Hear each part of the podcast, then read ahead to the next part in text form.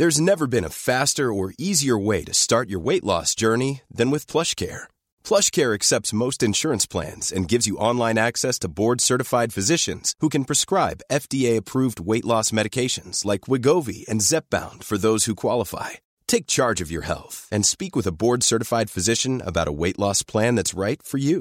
Get started today at plushcare.com slash weight loss. That's plushcare.com slash weight loss. plushcare.com slash weight loss. I'm Sandra, and I'm just the professional your small business was looking for. But you didn't hire me because you didn't use LinkedIn jobs. LinkedIn has professionals you can't find anywhere else, including those who aren't actively looking for a new job, but might be open to the perfect role, like me. In a given month, over 70% of LinkedIn users don't visit other leading job sites. So if you're not looking on LinkedIn, you'll miss out on great candidates like Sandra. Start hiring professionals like a professional. Post your free job on linkedin.com/people slash people today. Planning for your next trip? Elevate your travel style with Quince. Quince has all the jet-setting essentials you'll want for your next getaway, like European linen, premium luggage options, buttery soft Italian leather bags, and so much more. And is all priced at 50 to 80% less than similar brands. Plus, Quince only works with factories that use safe and ethical manufacturing practices. Pack your bags with high-quality essentials you'll be wearing for vacations to come with Quince. Go to quince.com slash pack for free shipping and 365-day returns.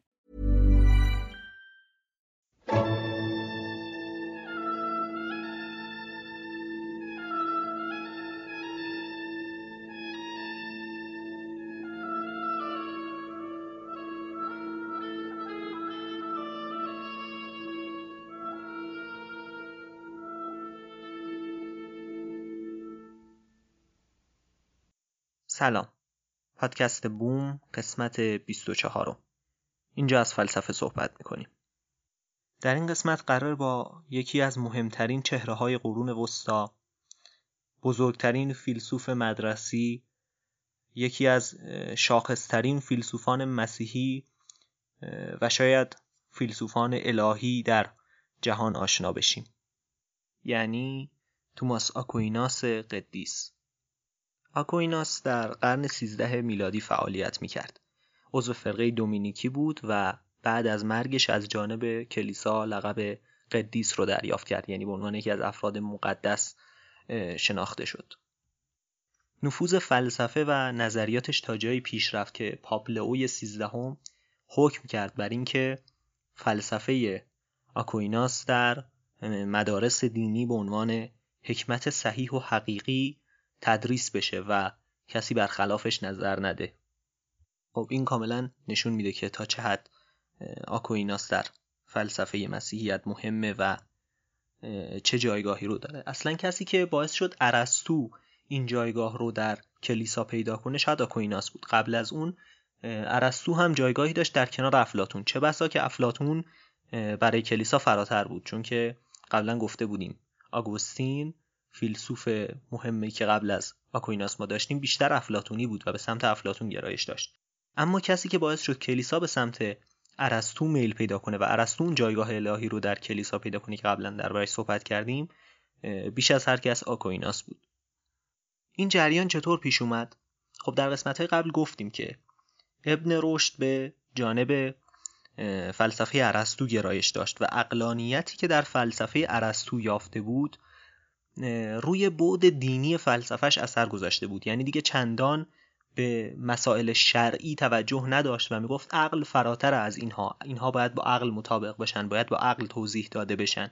و اگر دین برخلاف عقل بود خب ما اینجا باید دین رو محدود کنیم مسائل دینی و مسائل شرعی رو محدود کنیم و معتقد بشیم به اینکه اینها برای افرادی که درک کمتری دارن گفته شده ولو اینکه نص دستور شر بر اون باشه.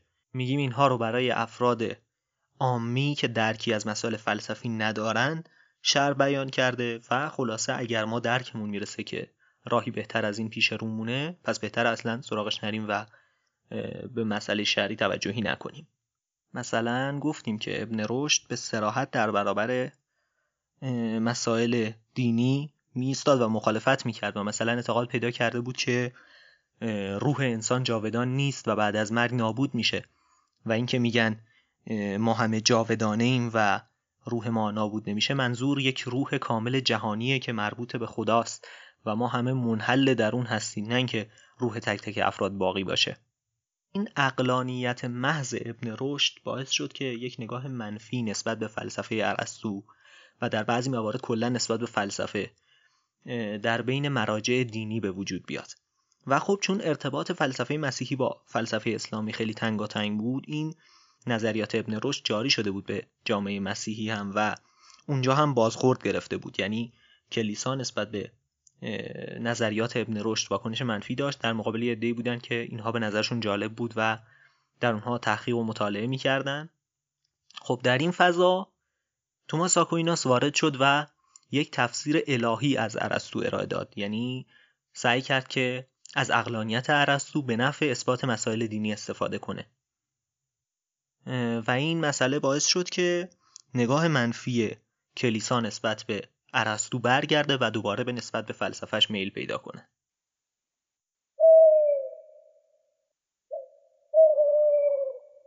آکویناس اولا اعتقاد داشت که کل فلسفه درباره خداست. یعنی می‌گفت که فلسفیدن راهی است برای شناخت بهتر نسبت به خدا و کلا فلسفه رو خارج از مسائل الهی نمی‌دونست. همین نکته الان باعث یک سری مناقشاتی شده درباره اینکه آیا می‌تونیم آکویناس رو یک فیلسوف حقیقی بدونیم یا نه یا اینکه بیشتر مسائل الهی رو بررسی می‌کرده و کمتر دل مشغول فلسفه به معنای حقیقیش بوده.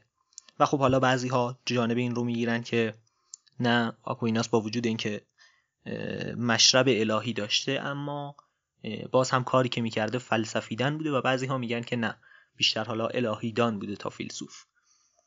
اما به هر حال آکویناس اعتقادش بود که کل فلسفه درباره خداست.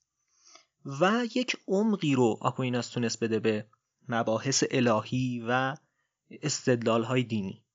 یعنی مثال بزنیم. قبل از آکویناس ما یک فیلسوفی داریم به نام آنسلم قدیس. که ایشون معتقد بوده اصلا وجود خدا بدیهیه و بحث کردن نداره اصلا استدلال نمی‌خواد. یا قبل از آکویناس استدلالی به وجود اومده بود که می‌گفتن عبارت خدا وجود ندارد متناقضه. چون از چیزی که وجود ندارد نمیشه صحبت کرد. خب این انواع اشکال استدلالی بود که قبل از آکویناس پذیرفته می‌شد. اما آکویناس یک سری استدلال های جدید ابداع کرد یا تدوین کرد. بعضی از این استدلال ها موادش در فلسفه پیشینیان موجود بود. ولی اومد اینها رو کنار هم چید و زوایدش رو کنار گذاشت و تونست پنج برهان یا پنج استدلال رو برای اثبات وجود خدا تدوین کنه. این پنج استدلال نه تنها در مسیحیت مهمه و هنوز از اینها استفاده می‌کنن برای اثبات وجود خدا و شاید مهمترین استدلال هاست هنوز. بلکه به فلسفه اسلامی هم کشیده شده. در فلسفه اسلامی هم از اونها به عنوان براهین پنجگانه یاد میشه. دربارهشون بحث میشه. سعی کردن بهشون اضافه کنن یا اینکه سعی کردن بیشتر شاخ و برگ بدن بهشون. اما اینها هم کشیده شده به فلسفه اسلامی هم ازشون استفاده شده و هم بسیار تحسین شده و اینها رو خیلی مهم میشمارن در اثبات وجود خدا.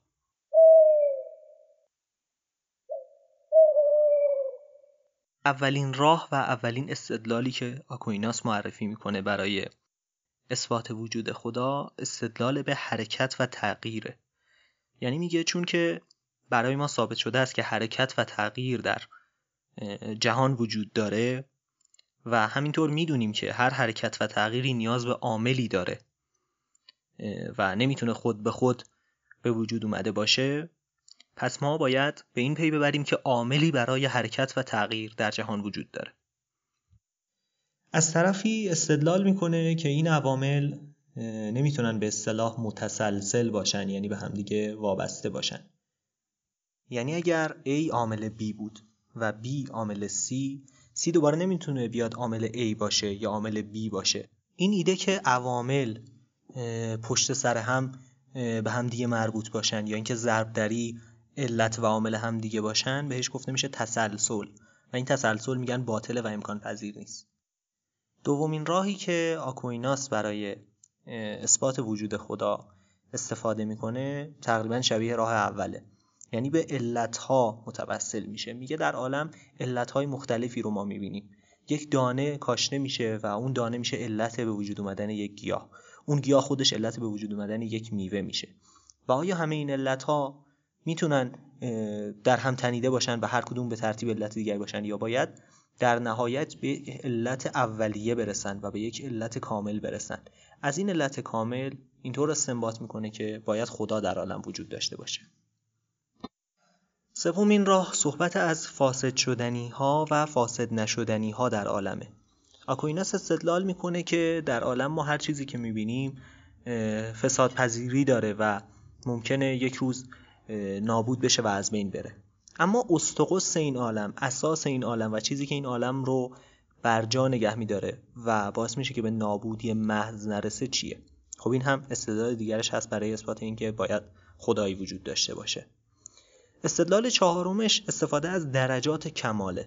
میگه هر چیز خوبی که ما در عالم می‌بینیم هر ویژگی مثبتی که می‌بینیم در یک درجه ای از کمال قرار داره.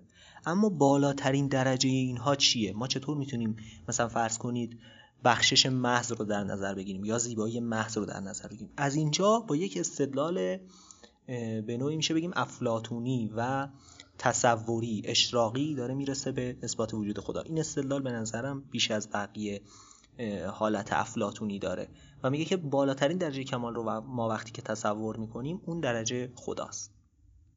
پنجمین استدلال که شاید مهمترین این استدلال ها باشه برهان نظمه که خیلی هم مشهوره. در این برهان استدلال می‌کنه که ما اشیاء غیر هوشمندی رو در عالم می‌بینیم که به ظاهر دارن هوشمند عمل می‌کنن. مثلا فرض کنید گردش سیاره هایی که از خودشون جان ندارن روی چه مبناییه و چه چیزی اینها رو در این حرکت منظم نگه میداره. هر چیزی که در عالم داره پیش میره یک نظمی درش دیده میشه و یک قاعده و قانونی درش هست. کسی که این قاعده و قانون رو تنظیم کرده باید خدای هوشمندی باشه.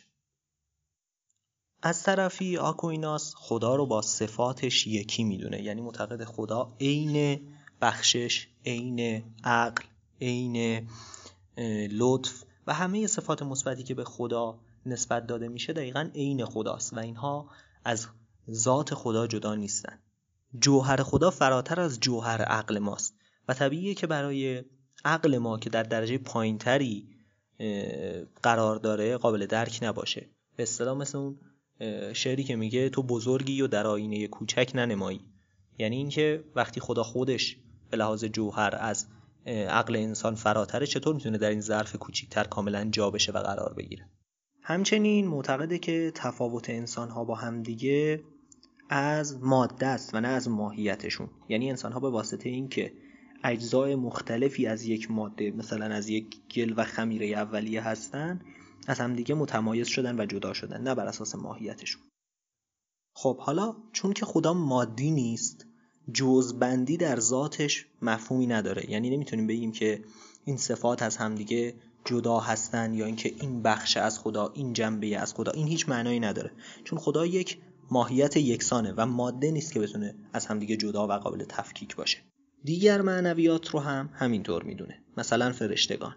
میگه چون اینها ماده ندارن نمی‌تونیم تفکیکشون کنیم و حتی تمیزشون بدیم از همدیگه. و اینها همه یکسان هستن و ماهیت یکسانی دارن. این قسمت هم همینجا به پایان میرسه ممنونم که تا آخر شنیدید ایام بکام Hey, it's Paige DeSorbo from Giggly Squad. High quality fashion without the price tag. Say hello to Quince. I'm snagging high-end essentials like cozy cashmere sweaters, sleek leather jackets, fine jewelry, and so much more. With Quince being 50 to 80% less than similar brands and they partner with factories that prioritize safe ethical and responsible manufacturing. I love that. Luxury quality within reach. Go to quince.com slash style to get free shipping and 365 day returns on your next order. quince.com slash style